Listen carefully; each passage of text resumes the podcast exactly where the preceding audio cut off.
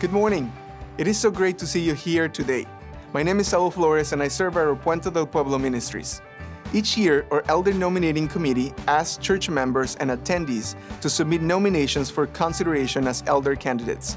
Today, you can pick up an elder nomination sheet to review the qualification for elders to get more details on the process and how to submit a nomination.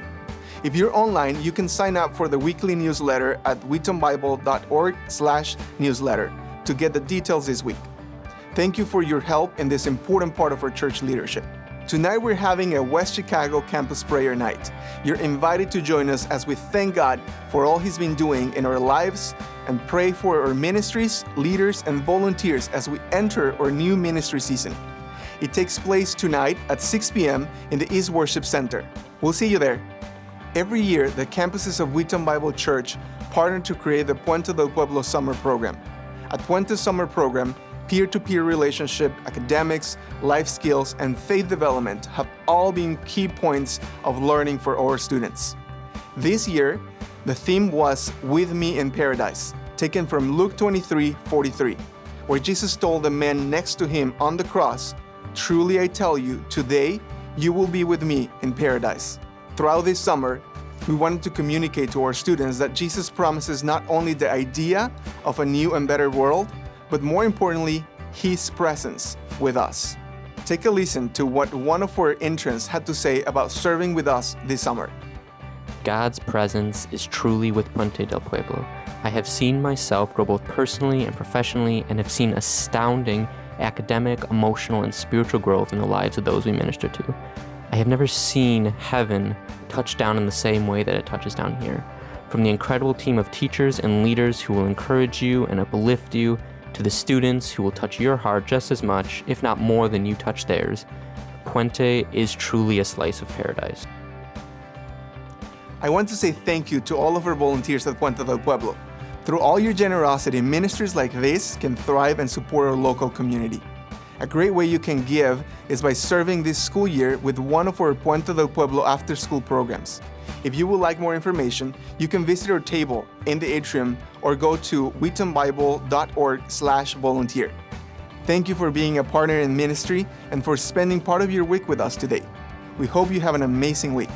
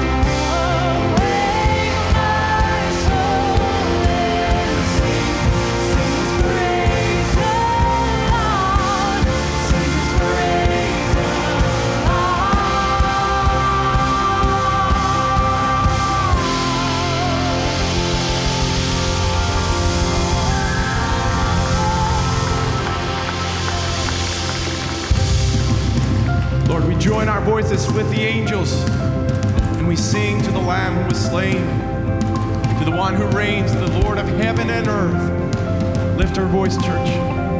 Sing to him.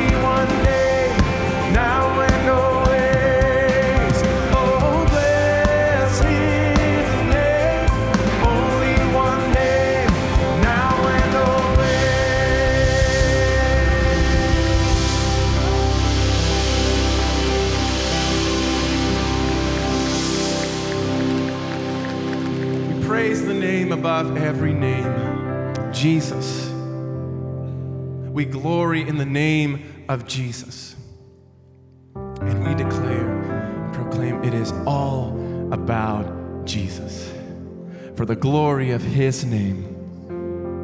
Jeremiah said in chapter 9, verse 23 Thus says the Lord, let not the wise man boast in his wisdom, let not the mighty man boast in his might, let not the rich man boast in his riches, but let him who boasts boast in this that he understands and knows me that I am the Lord who practices steadfast love, justice, and righteousness in the earth. For in these things I delight, declares the Lord.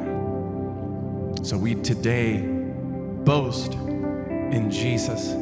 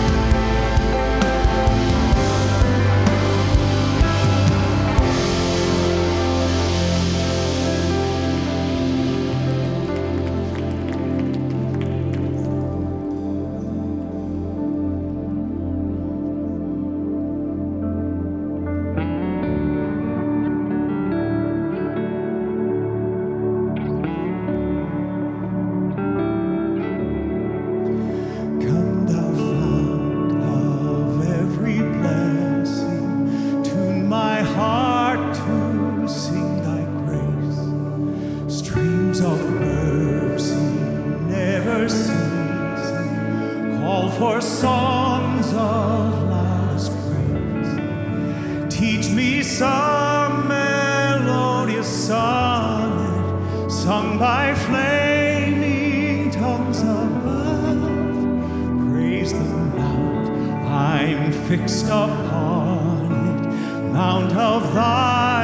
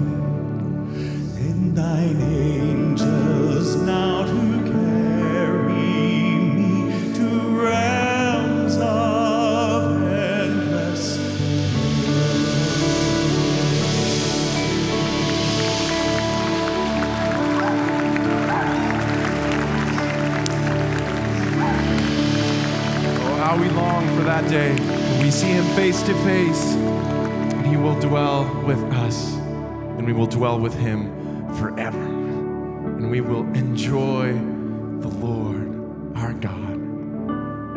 No hindrance, no sin, no power will ever separate us from the love of God in Christ Jesus. Amen, church. We long for that day. Come, Lord Jesus, we pray. Speak to us and feed us by your word, we pray.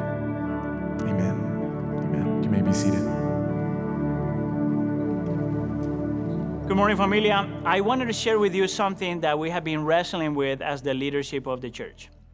As you know, uh, this last year has been full of changes and unexpected turns. And as leaders of the church, we have sought the Lord's guidance and try to pay attention to what's happening in our context, to listen to the congregation, and to recognize the times uh, and to uh, embrace our new normal. A few weeks ago, we shared with you that our desire was to go back to the way things were pre COVID.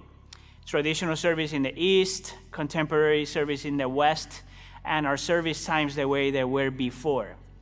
But after much prayer and conversations with the leaders and the staff of the church, and after reading some of the responses we got from many of you in the survey uh, we did a few months ago, We understand that what is best for a church at this time and what is best for adults and children that are part of our congregation is for us to continue doing what we have been doing so far with a minor change. We will keep our traditional service in the West Worship at 8:30 a.m. We will keep our contemporary service in the West Worship at 10:30 a.m. And we will keep our Spanish service in the West Worship at 12:15 p.m., but this may change to 12:30 p.m. in the near future. Now, why do all of this? Well, here's a few reasons. Number 1, we really want to continue to provide for you the best worship experience we can give you. Number two, we want to have plenty of time between services to be able to connect with the congregation. That is something that is extremely important to me, and I know that it is, it is also important to the staff. Number three, we understand that at this moment it is better for us to do fewer things but to do them well versus more things but not as well.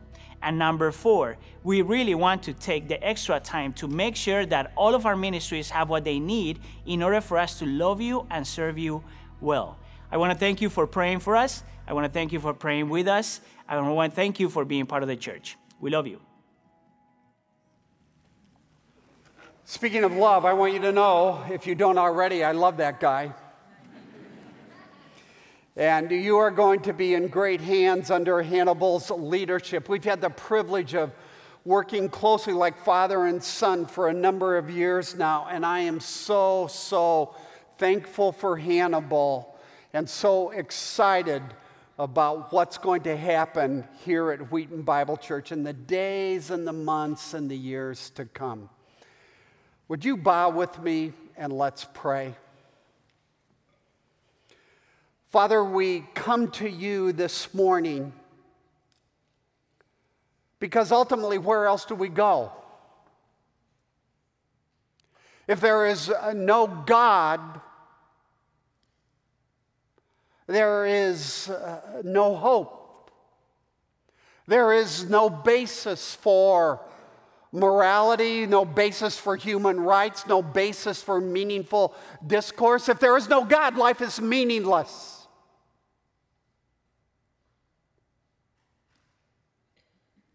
But you exist, and you are the great good King. Not just the King of our lives, not just the King of planet Earth, but the King of the universe. You are the everlasting God, the creator of the ends of the earth. As Isaiah tells us, you will not grow weary or tired. Your understanding, no one, no one can fathom. And the promise of the gospel is those who hope in you will renew their strength, will experience contentment and peace regardless of what life throws at us. And Father, in light of that, we want to pray for the country of Afghanistan. We would be remiss if we did not come before you and plead for peace, that you would thwart radical Islam, ISIS, the Taliban, that you would protect believers in uh, the different cities and villages of Afghanistan. We know now that many have lost their lives. And we pray for those that are still alive, either that they might escape or that they might be protected, and somehow you would continue to build your church in this hostile, crazy, awful situation. We pray for the leaders of our government. We pray that you would give them wisdom and discernment, that they would act prudently and swiftly. We pray, God, that you would work a miracle. We thank you that you are working incredible miracles among Muslims throughout the world, that you are revealing yourself in dreams and visions. And you are, as uh, our Lord has promised, building your church. We pray, God, for uh, this hurricane that is supposed to be so awful that's about to hit uh, Louisiana, Mississippi. We pray, God, that you would slow it down. The wind speeds, the hurricane speed would slow way down. That the devastation would not be what's anticipated. We pray, God, uh, for this whole situation with COVID and the Delta variant, uh, these other variants that uh, scientists are talking about. And we pray, God, that uh, you would bring it to head and it would go away. And that we would begin to experience, not just here in the United States, but around the world, freedom from this pandemic. God, our hearts are heavy this morning when we think about what's going on in the world. When I, I think about what many of my brothers and sisters here right now are facing, would you give grace? Would you give hope? Would you give mercy? And we thank you for the wonder of a Savior who willingly gave his life and died such a horrific death that we might have life through faith in him. And so, Father, we want you to know we love you, we exalt you, we honor you, and we pray in the great name of your Son, Jesus Christ. And all God's people said, Amen. Amen. All right, three weeks ago, I kicked off a four week series of, of concluding messages as I wind up my 27 years of ministry here at uh, Wheaton Bible Church. 27, I should say, wonderful years. I want you guys to know I love you. Man, uh, I have been so ministered by the Holy Spirit. I've been so ministered to by the Holy Spirit in your lives and the friendships I've enjoyed over these almost uh, three decades. It's just been incredible. I believe in you. And so these four messages are four of my deepest wishes for you. Three weeks ago, I said, I wish for you confidence in the character of God. And we looked at Joseph in the Old Testament book of Genesis and Joseph's remarkable confidence in the holiness of God, in the power of God, in the sovereignty of God. I wish that confidence for you. Now, today, my second wish is that I wish for you joy in the glory of God. And what I'm going to say about the glory of God will probably surprise many of you. And we're going to move from the first book of the Bible to the second book of the Bible to the book of Exodus. And we're going to look at a renowned passage there. And I, and I figure since I started with the first two books of the Bible, I got 64. There's 66 books in the Bible, 64 left. Not going to happen. But I want to begin, first of all, with a story. Last week I was speaking in Southern California. I was uh, representing Greater Europe Mission. And uh, for a couple of nights, uh, we spoke to a group of high capacity businesswomen and businessmen. And I was one of five speakers on the, the pallet that night. And they gave me about 18 minutes and it went uh, well. I sat down, and the speaker that followed me was Jim Daly, the president of Focus on the Family, and they gave him, gave him like three times the amount of time. It's funny how that works. But I was really impressed with uh, Jim Daly, the president of Focus on the Family. And he told a story I'm not sure I'm going to forget for uh, a, a, long time. He told the story about one day being, some years ago, being in the office of one of the United States Supreme Court justices. And they were having a conversation about poverty and legislation.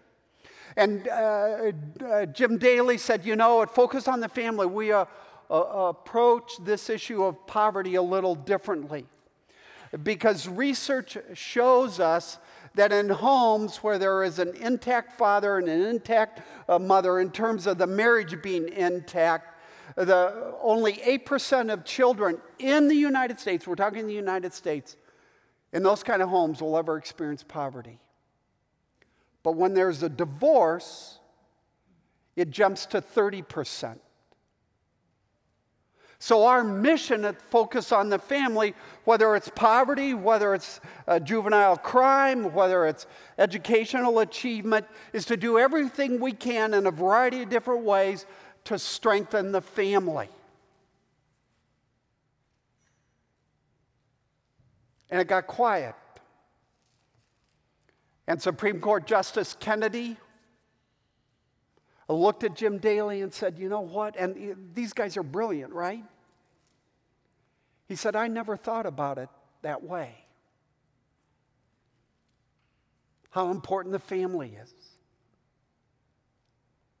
And then Jim Daly turned to us in the audience and he said, You do not need to have a perfect marriage. I don't. We can't. We have sinful, fallen hearts. Uh, marriage brings together two sinful people.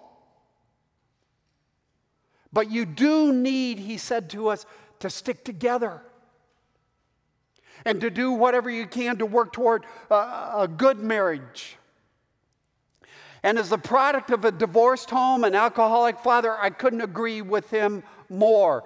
And now, after decades of pastoral ministry, I am absolutely convinced that the reason so many of us, even as evangelicals, struggle and bicker in our marriages, the reason we fail to extend care and compassion uh, to people around us, especially to people that are different than us, uh, the reason we're often so angry, the reason we're often so critical, and boy, have we been critical during COVID,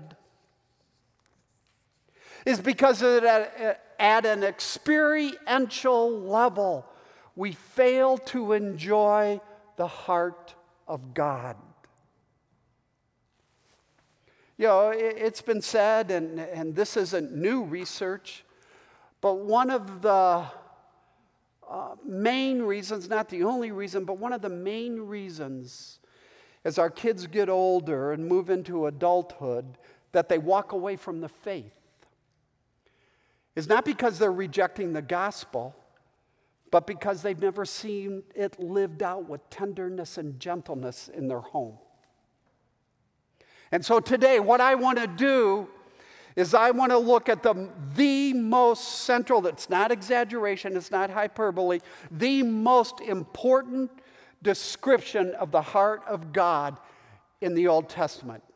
And it's found in Exodus 34. Would you turn with me in your Bibles to Exodus 34?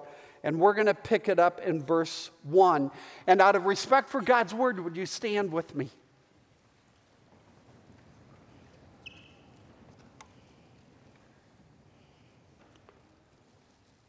The Lord said to Moses, uh, Chisel out two stone tablets like the first ones, and I will write on them the words that were on the first tablets, which you broke. now, this is the second time Moses is writing down the Ten Commandments on two uh, stone tablets. I mean, in righteous anger, just two chapters earlier, Exodus 32. Do you remember the story? Moses has been uh, taking the Ten Commandments, receiving them from God on Mount Sinai. He comes down the mountain, and what does he see Israel doing? Israel has turned away from the living God and is worshiping a golden calf that his brother built. So let's continue reading verse 4. So Moses chiseled out two stone tablets like the first ones and went up Mount Sinai early in the morning as the Lord had commanded him. And he carried the two stone tablets in his hands. Then the Lord came down, the, uh, down in the cloud and stood there with him and proclaimed his name, the Lord. The Hebrew is Yahweh. And he passed in front of Moses, proclaiming, The Lord, the Lord, Yahweh, Yahweh, the compassionate and gracious God Soak that in. Slow to anger, abounding in love and faithfulness, maintaining love to thousands or to a thousand generations, and forgiving wickedness, rebellion, and sin Yet he does not leave the guilty unpunished. He punishes the children and their children for the sin of the parents to the third and fourth generation. You may be seated.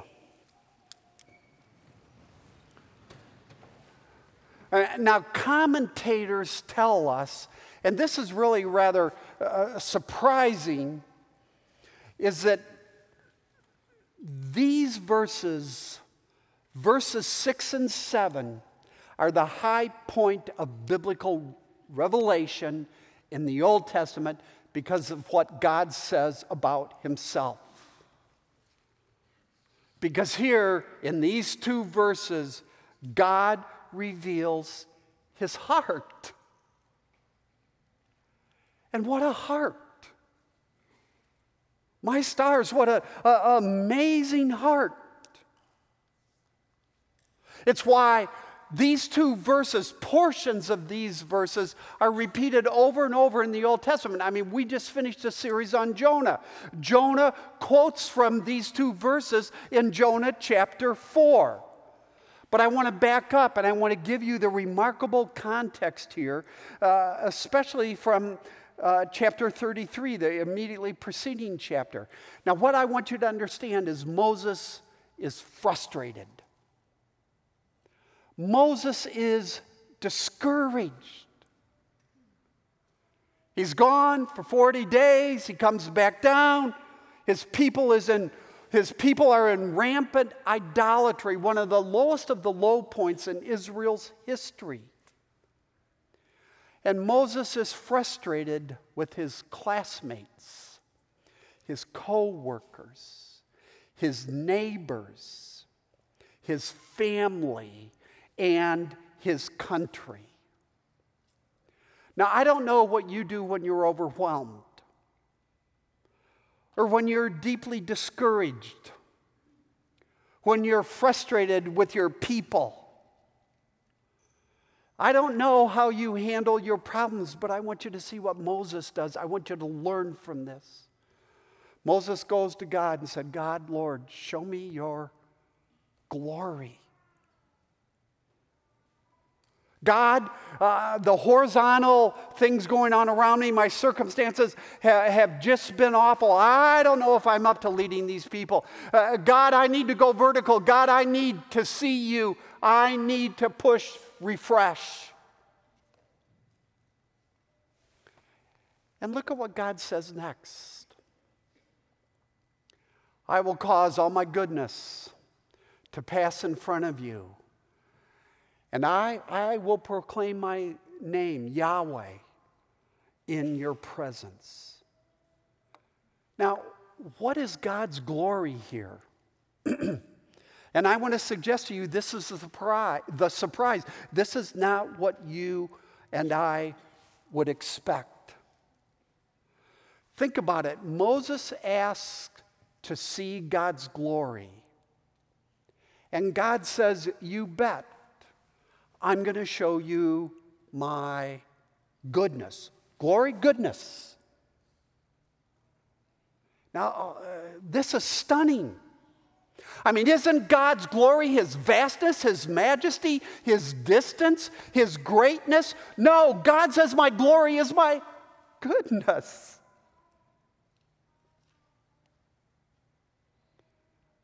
Now, here, now God's glory is a beautiful concept in the, in the Bible, uh, but here in this central seminal passage, God says, My glory is my goodness. And then he goes on to tell Moses, And I will proclaim my name.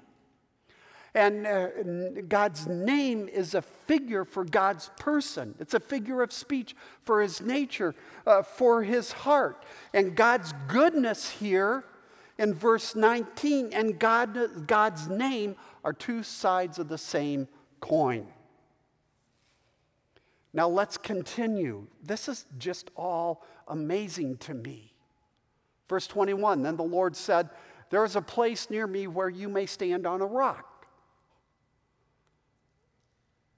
And when my glory passes by, I will put you in a cleft in the rock, and I will cover you with my hand until I have passed by. And then I will remove my hand, and you will see my back, but my face, no way.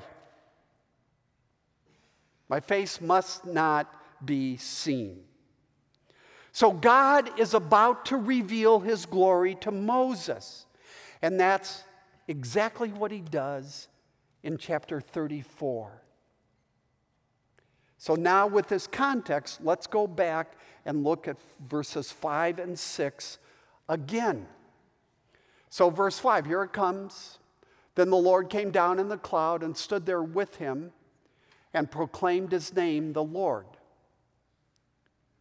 And he passed in front of Moses, proclaiming, The Lord, the Lord God, the compassionate and gracious God, slow to anger, uh, abounding in love and faithfulness. And he continues into verse uh, uh, uh 7 Do you see what's going on here?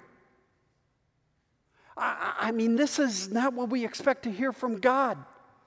In revealing God's glory, God doesn't give Moses so much something to see but words that reveal who he is. This is why the Bible is so important. It's why the Bible is full of words. God is choosing to reveal his glory not by putting on a show, but by giving Moses words that describe his nature, his heart. And these are gentle words, tender words, words that overflow with love. God's glory is His goodness. That's chapter 33. God's goodness is His compassion and grace, His faithfulness, His forgiveness. That's chapter 34. And like Moses, I want you to seek God's glory. I want you to go to God when you're overwhelmed, when you're stressed, you're full of anxiety, uh, you, are down, and say, God, I need to be refreshed. I need to see you. I need to experience you. I want you to do as Moses does here. I want you to seek God's glory, but I want you to understand God defines His glory as His mercy.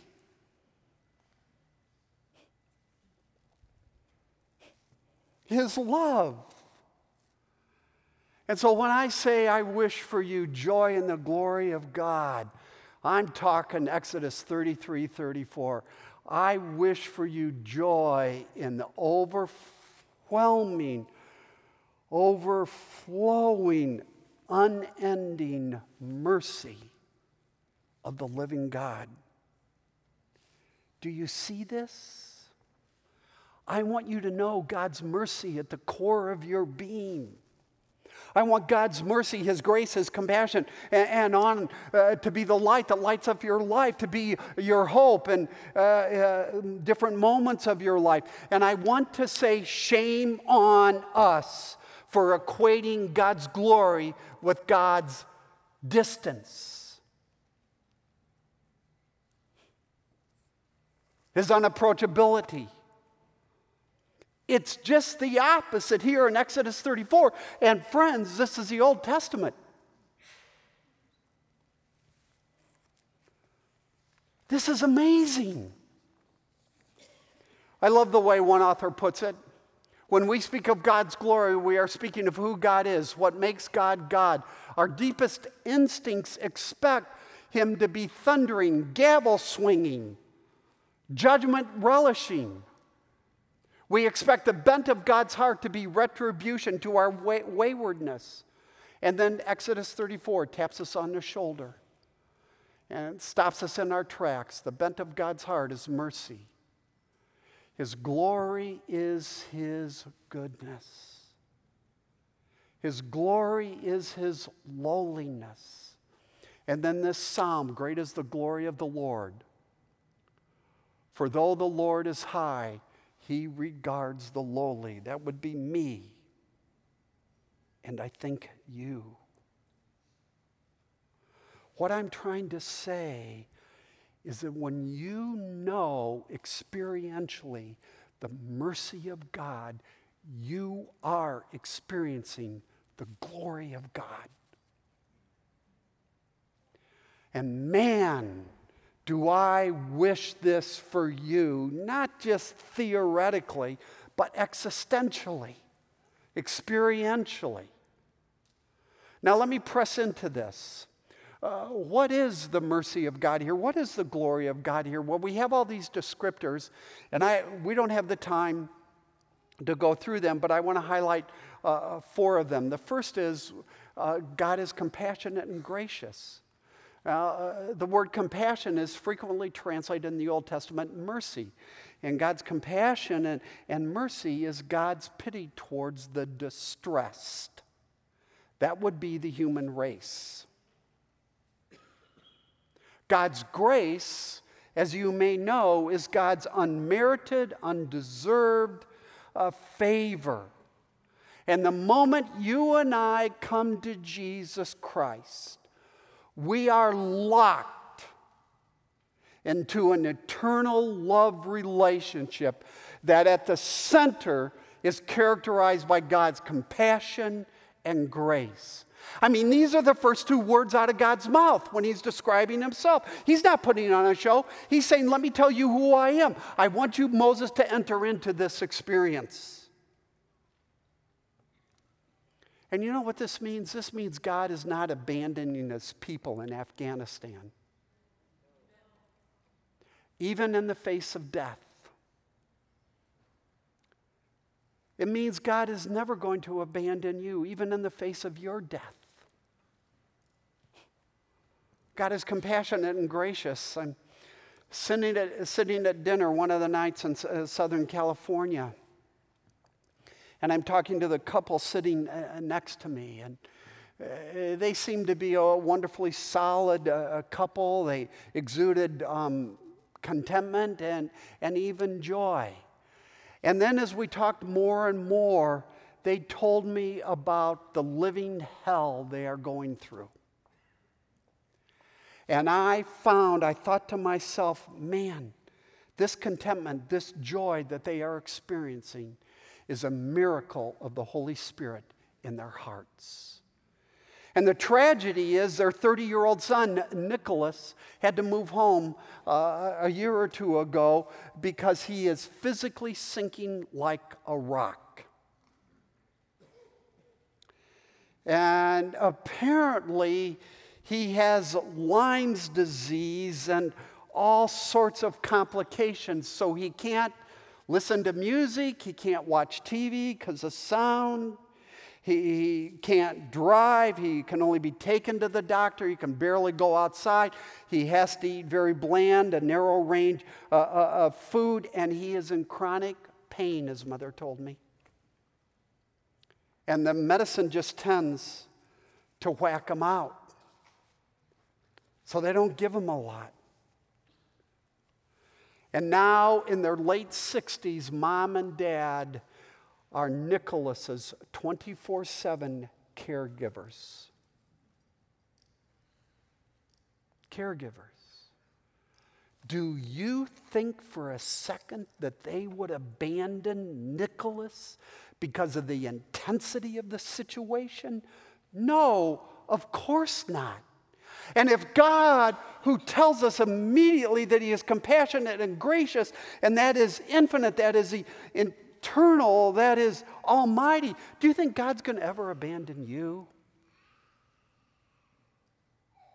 In any situation of your life? No, uh, uh, uh, of course not. God is compassionate and God is gracious. The second thing we are told is God is slow to anger. God is uh, patient. God doesn't have his finger on the trigger, waiting for you to step out of line and to say, I'm done. Pop. I'm moving on to somebody that's more spiritual. Pop. You know, God doesn't do that. I, have mentioned before that uh, patience is not uh, one of my strong suits. However, there's areas in my life I've been really patient, other areas in my life where I am not slow to anger. So let me uh, talk to you about my marriage. Rhonda and I, as you know, are in a step family. We've almost been married for 14 years now. Previously, we were each married for 25 or, or more years, but our spouses died of cancer. So together we have seven adult children. All seven of them are married. We have 11 grandchildren. We anticipate about 100 more. Please, God, don't do that. And you know, step families or blended families have a system problem. It's not anybody's fault, it's just step families are not the way it should be in a perfect world. But we're in a fallen world, and step families are just the way it is. And the system problem is competing allegiances. So, is my primary allegiance to Rhonda? Is my primary allegiance to my four kids? And there's a theoretical, biblical uh, answer to that, and, and, that is Rhonda's my wife. My primary allegiance is to her. And, and we get that. But in, when push comes to shove, and the functional reality of the mess and complexity of, of uh, step family life, boy, does that get tested. And it's a systems thing.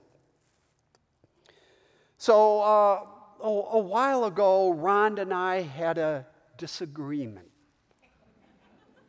Now, a disagreement is what Christians call a fight. You know, I've actually, this was years ago, I'll never forget, I had a couple say to me, We've never had a fight in our life, and a fight in our life. And I looked at them and I thought, What planet are you from? Do you talk to each other? oh, we don't fight, we're Christians, come on. Are we serious? So Rhonda and I had a fight. Actually, it was a big fight. And uh, a day or so later, when we're processing uh, what went bad and my anger in the moment, Rhonda's anger, Rhonda said something to me I'll never forget. She said, You know, Rob, your anger is selective. You never, ever get mad at anybody else. I've never seen you mad at anybody. But boy, do you get mad at me. Oh. And she's my dear wife. And she was right, and I am so wrong. And do you know to the extent I functionally grasp God's slowness to anger, God's patience with me, and all the sin in my life? I mean, every hour sins. When that becomes, uh, uh, when I think about it, when I go vertical as Moses is going uh, vertical, when I press God's forgiveness and love and grace and compassion to my heart, it, it begins to melt me and it humbles me and it brings me to repentance. And I ask for forgiveness. And what it means for me is I will never, ever give up in my battle to become increasingly slow to anger. Why? Because that's who my God is. I wish for you at the core of your being that you would have an ongoing awareness of how much you've been forgiven. Why? Because Jesus says in Luke chapter 7 He who is forgiven little forgives little. I want you to know how much you've been forgiven, that you might extend all sorts of forgiveness. I need to go on.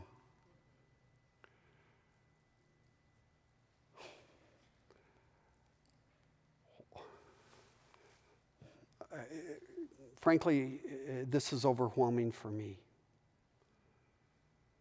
Because this passage, look at it, tells us that God is forgiving. But notice the emphasis. God doesn't just forgive wickedness. God doesn't just forgive rebellion. He forgives wickedness, rebellion, and sin. That means if you know Jesus Christ, there is nothing in your past, present, or future that God hasn't forgiven, no matter how deep, how dark it is. Now, I want to pivot for a second and introduce something, and then I'll uh, come back around. Look at this wonderful verse. As a young man marries a young woman, so your builder, that is God, will marry you in Jesus Christ. Uh, Jesus is the bridegroom, the church is the bride of Christ. And as the bridegroom rejoices over the bride, so now look at this, soak this in. So your God rejoices over you. Do you understand that in Jesus Christ, God doesn't merely love you, He delights in you? And He rejoices over you. As a matter of fact, as I'm working my way through the uh, Gospels uh, in my own personal life, uh, Jesus says in Luke's uh, uh, rendition of the Beatitudes that heaven will be full of laughter. Do you know that? Oh, you will weep now, Jesus says, but soon you will laugh. And so I ask myself the question if God is rejoicing over me every single moment of my life, how can I be so critical of my wife? How can we be such critical people? How can we be so remorse? Why the absence of laughter? Why the absence uh, uh of joy? Why are we wound up so tight?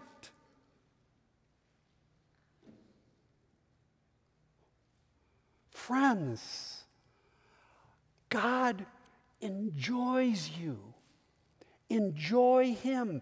Enjoy the life He has given you. Relax and enjoy your salvation. Amen? And let's do that as a body of believers. Now, uh, why do I mention the fact uh, that God rejoices over us, that heaven is full of laughter? How in the world does that relate to forgiveness? You see, You see, don't you? The reason God can rejoice over us is because He has completely and thoroughly forgiven us. And the proof of divine forgiveness is divine rejoicing. Now, let me go on. Now, we've been in verse 7 with forgiveness. Now we're continuing in verse 7, and I want you to see these two contrasting statements maintaining love to a thousand generations, but punishing sin uh, to the fourth generation. Now, the first statement uh, tells us it's a figure of speech telling us God's love never ends, God's love is eternal. God lo- God's love knows no bottom and no shore. It's nonstop, it's unstoppable uh, that the lease is never going to come up on God's love. And the second statement tells us that God is not a softy, that God will punish sin. Now, this doesn't mean when he talks about punishing the children and the, the children that God is going to punish a granddaughter because her grandfather was in the mafia.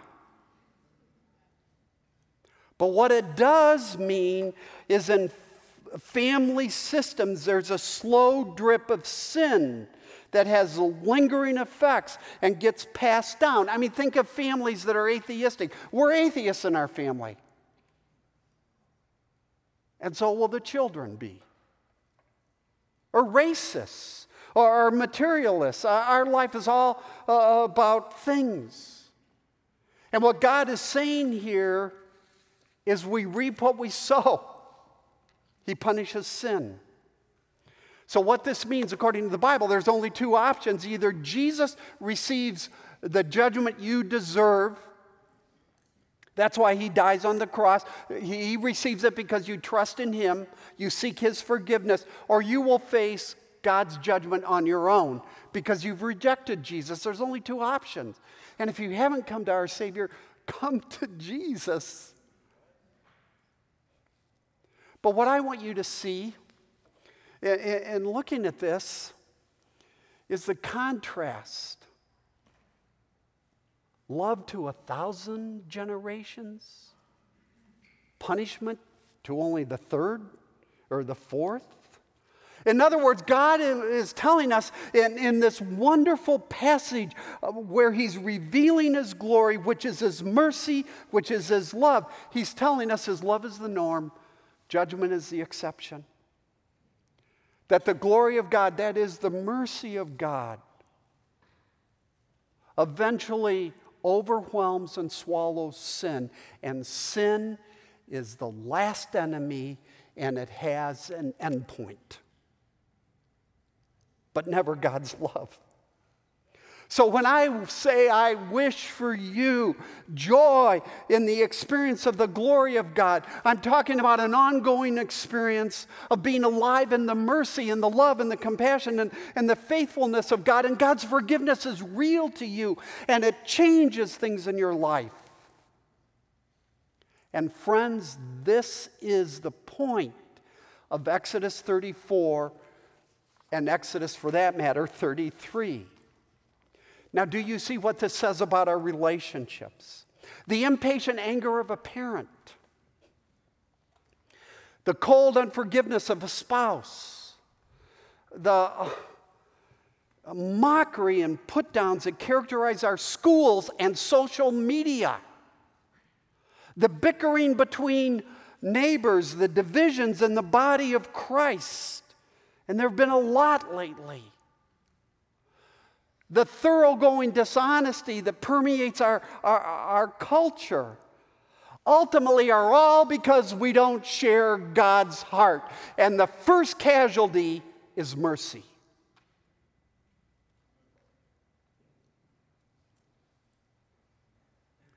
But when we tell ourselves, my God has been kind to me, then we will treat differences with generosity. Because that's what kindness is treating differences with generosity. Because we've been forgiven much, we will love much. Do you? Do you live in light of these wonderful descriptors? Is this the God you know? Uh, the mercy uh, that uh, fills your soul? And by the way, nowhere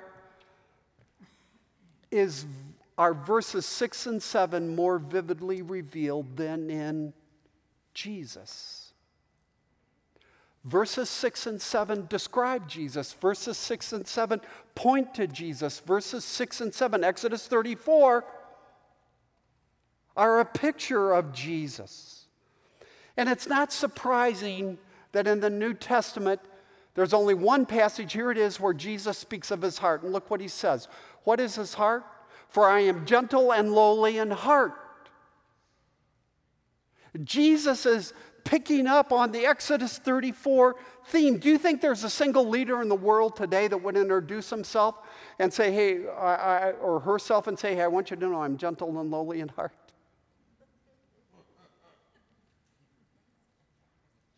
But when Jesus describes himself, that's what he, he says. Jesus is telling us he's the most understanding person in the uh, uh, world, uh, that he is uh, humble, that he is uh, gentle, that he is approachable. Do you know Jesus? It's Exodus 34, it's Matthew chapter 11. And now, as I wrap it up, uh, look at Colossians chapter 3. The Apostle Paul is speaking. He's speaking uh, uh, to the church, and he said, Therefore, people, as God, uh, and then he gives us uh, three descriptions of our identity as believers in Christ. You didn't choose God, God chose you. You are holy because Christ gives you his righteousness. And you aren't just loved, you are what? Dearly loved. There it is again. And then he gives us five commands in the second half of the verse clothe yourselves in these things. And you know, as it is with any command in the Bible, whether it's Old Testament or New Testament, we aren't equal to it. We can't pull it off on our own. We do not have that ability because of our sinful, fallen hearts. But when you see these five descriptors as a picture of Jesus, this passage comes alive. Oh my! Jesus to me, right this moment, is full of compassion and kindness and humility and gentleness and, and patience. And, and when that begins to do the slow drip in our souls, you know what happens? We begin to change. Because we can't do this on our own. But when we see how our Savior is towards me in spite of my junk, then it changes how I relate to the people uh, uh, around me. And, my life becomes a, a thing of, of beauty. So let me just say it again. What do I wish for you after 27 years? I wish that you would taste and see the mercy of the living God. And it would be the dominant reality and theme in your life. And if that's true, that changes your soul. It makes you whole. And then you will be a person that extends mercy in life's most difficult moments. Amen? Amen? Let's pray. So, Father, this is an amazing passage. As we think of important texts in the, Bi- texts in the Bible, Exodus 34 is one of them. And we ask uh, that you would show us your glory. I pray for my brothers and sisters in the uh, days and the years ahead that you would reveal your glory, you would reveal your tenderness, forgiveness, and mercy. God, help us. Help us to turn increasingly from what we desire, from the disappointment around us to rest in who you are in Jesus Christ. Amen.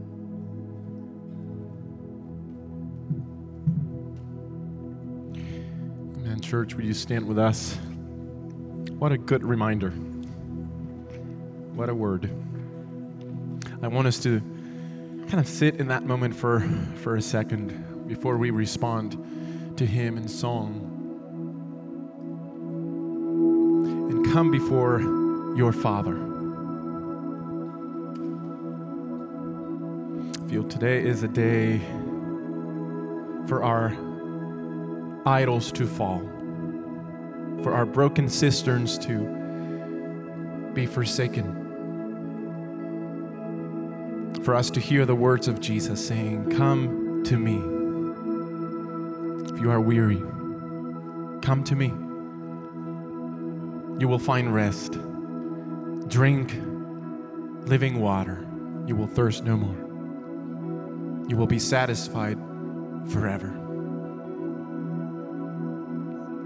Would you there take a moment to respond yourself before the Lord to the word we just we just heard? He wants to hear from you. He wants your heart, your voice, your song.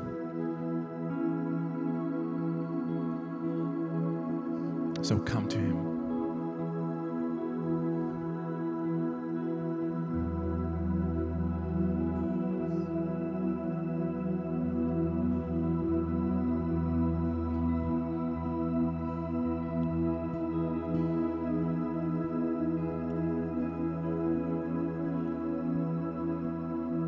Like Moses, we want to see your glory. But you do say, what we have is even better. We have seen your glory in the face of Jesus.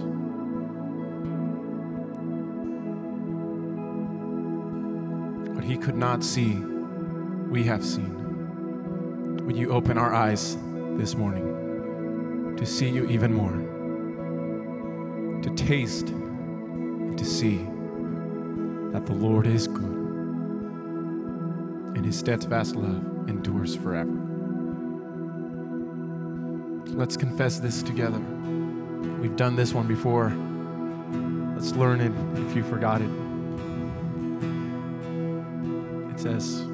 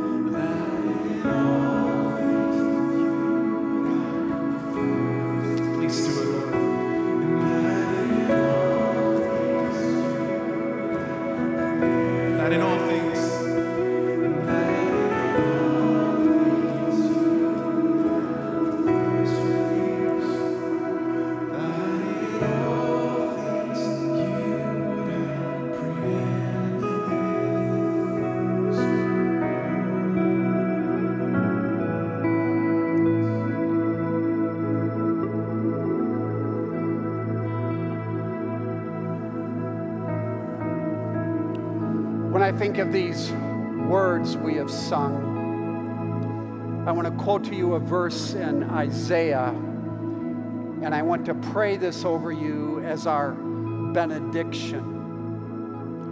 Isaiah says, Your name and renown are our heart's desire. That's what we've been singing. My soul yearns for you in the night. In the morning, my spirit longs for you. May that be true of all of our lives. And so, Father, for my brothers and sisters, I pray that we would be people that long for you in the morning and in the night, that your name, your nature, your renown, your glory would be our functional heart's desire. And all God's people said, Amen. Now, listen to me for one minute.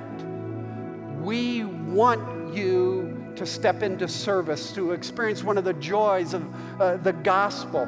We need you to step into service. As you lead, there's all sorts of ministry opportunities represented on tables out in the atrium. Don't walk by.